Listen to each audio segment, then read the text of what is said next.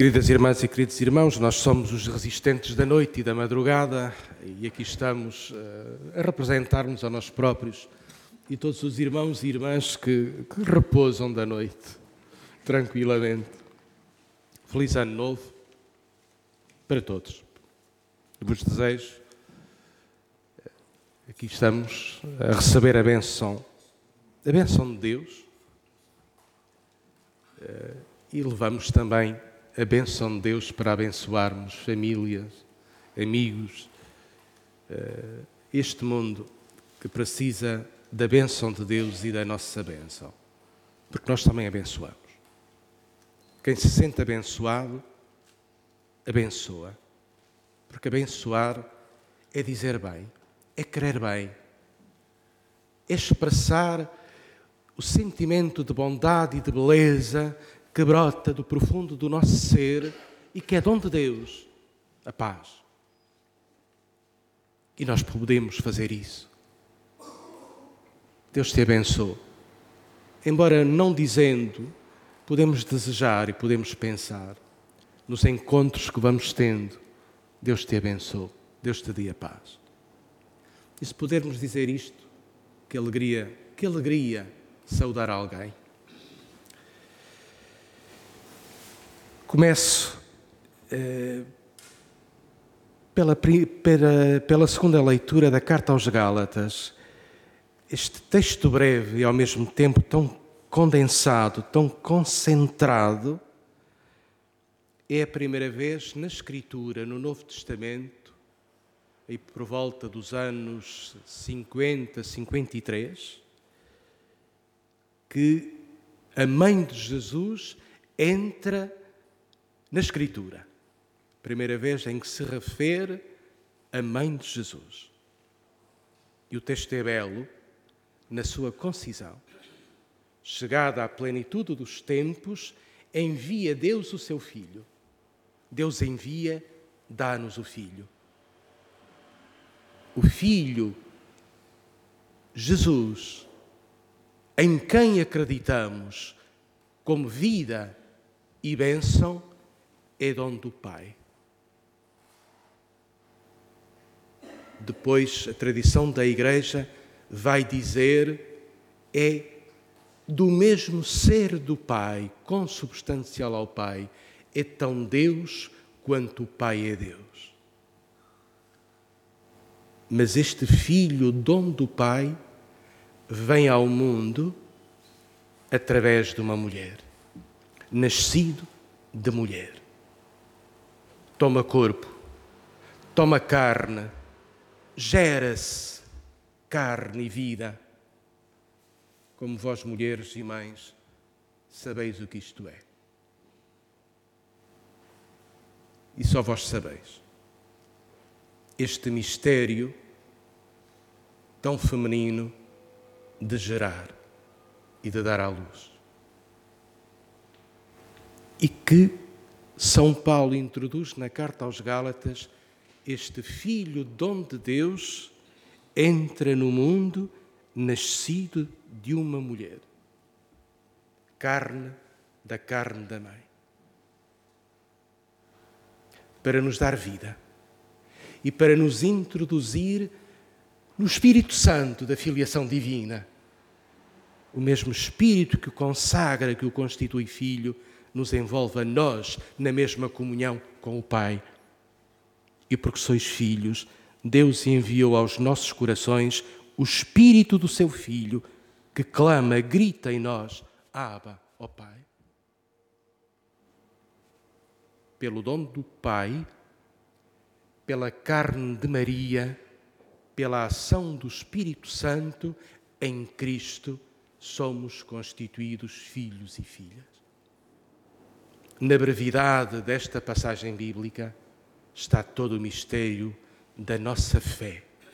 Não apenas como teoria, mas como existência, como vida que nos envolve a nossa própria vida e nos convoca e nos coloca integrados em Deus.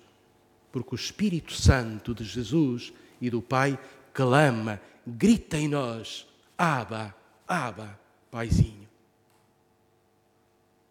cruzamos este texto com o Evangelho e a mulher toma nome, é Maria. E esta Maria fica perplexa por dizerem tantas maravilhas do filho. Os pastores apressadamente foram a Belém após o anúncio dos anjos, iam alegres, contentes, anunciando com alegria o que os pastores lhe tinham dito. E Maria, diz-nos o texto, conservava, guardava, cuidava de todas estas palavras, que para ela, com certeza, eram excessivas e ela não compreendia. O que é que isto significa? Tanta alegria à minha volta por causa deste menino. O que é que significa tanto júbilo? Tanta festa? O que é que significa este menino que me ia complicando a vida e a pondo o meu casamento em causa? Mas esta é a história anterior ao Natal. Todas estas coisas de perturbação, de alegria, de vida imprevista, de vida com projeto, todas as experiências intensas que nós precisamos de tempo para integrar, para aprofundar, para maturar. Nós primeiro vivemos os acontecimentos intensamente, depois, com a linguagem da informática de hoje, vamos dizendo, vamos processando a informação, vamos tomando consciência, vamos aprofundando. Vamos descobrindo significados, vamos relacionando coisas do presente, do passado, pessoas e vamos encontrando na fé e na inteligência a ligação entre os acontecimentos, entre os sentimentos, a relação entre o vivido. Isto é a inteligência da fé.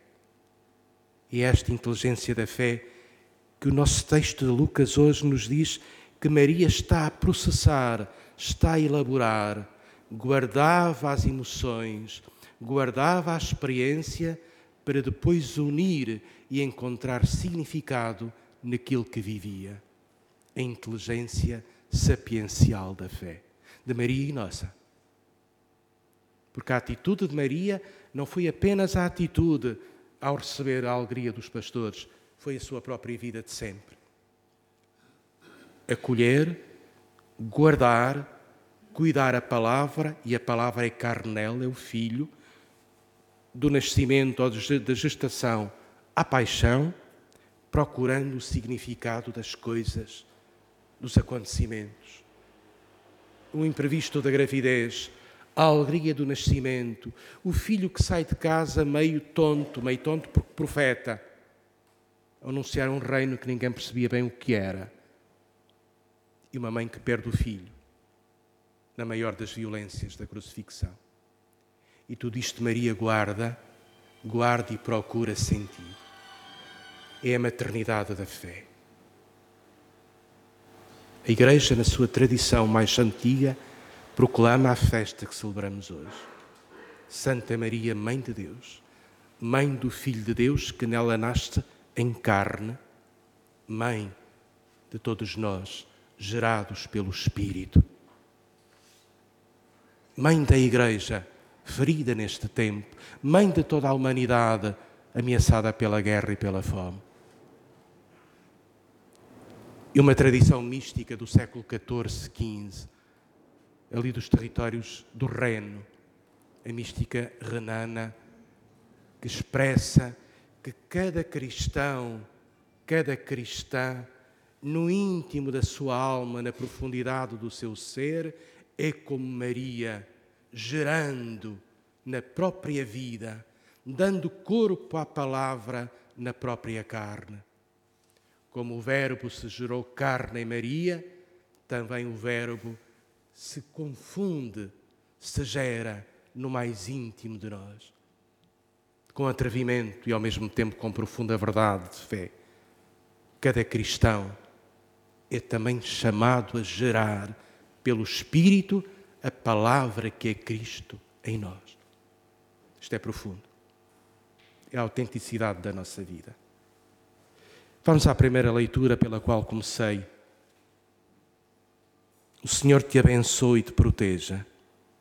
faça brilhar sobre ti a sua face, te sorria. Nós pedimos a Deus que nos sorria, como o sol luminoso sorri num dia esplendoroso que não é o de hoje, como nós sorrimos quando encontramos os irmãos e nos saudamos uns aos outros. O sorriso é o esplendor do rosto. É o esplendor do rosto que faz festa quando encontra alguém. É a dignidade do encontro humano. É o que pedimos a Deus. O Senhor nos sorria. Volte para nós os teus olhos. Precisamos de pedir que Deus volte para nós para estarmos atentos e acolhermos o olhar de Deus e te conceda a paz. Vivemos na sexta-feira um dos grandes momentos nesta capela, pelo menos no meu tempo aqui. Uma intensa e bela vigília de oração pela paz. Está gravada uh, pela Eclésia e que quem quiser pode visitar e revisitar. Precisamos de continuamente rezar pela paz. A paz como dom de Deus e como vontade nossa, como nosso querer e o Papa, na mensagem deste ano, nos diz uma coisa, uma frase profundamente certeira. Foi mais difícil combater o vírus da pandemia do que está a ser a combater o vírus da guerra. Porque o vírus da guerra brota da maldade dos corações. O vírus da pandemia foi fácil de combater pelo avanço da medicina. O vírus da guerra só pode ser combatido com o avanço da pacificação dos corações e da reconciliação dos governantes. Comecemos por nós, por dentro de nós. Uma palavra final. Confesso eh, que aprendi a amar o Papa Bento XVI. Todos nós tínhamos alguns preconceitos ou estávamos condicionados por uma certa opinião pública que não lhe era favorável, com razão ou sem razão. Mas precisamos todos hoje de reconhecer e dar graças a Deus por um homem doce, por um homem humilde, profundamente inteligente, dos cérebros mais lúcidos da Europa do nosso tempo. Com um pensamento teológico claríssimo como água, toda a gente podia ler os textos e as homilias de Bento XVI, Ratzinger, e percebia. Tinha o dom de escrever coisas, a complexidade da vida e da fé com uma linguagem profundamente simples, acessível a todos. As suas homilias constituem para sempre um grande magistério ao nível dos grandes padres da Idade Média ou dos grandes padres da Igreja Antiga. Um homem doce que se compreendeu a si próprio ao serviço da Igreja. Sou um humilde servo na vinha do Senhor. Assim se apresentou no dia em que foi eleito Papa.